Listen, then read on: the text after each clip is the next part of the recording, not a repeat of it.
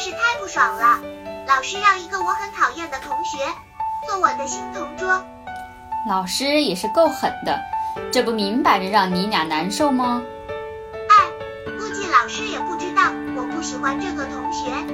看来我家闺女还是很有风度的，对同学的厌烦都没有表现出来。现在更不能表现出来了，不然两个人天天坐一起，得有多尴尬。塞翁失马。焉知非福？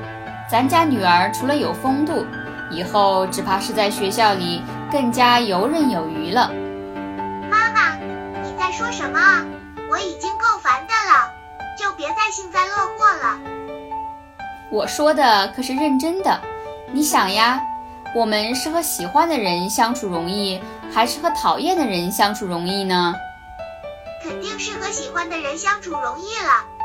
你要是能跟讨厌的人都相处的和谐舒服，还会和什么人相处不好呢？这不就是游刃有余吗？说的倒是，不过万一要是相处不好怎么办？你又不是一个人在战斗，咱们家有这么强大的智囊团，还有谁治不住的呢？怕什么呢？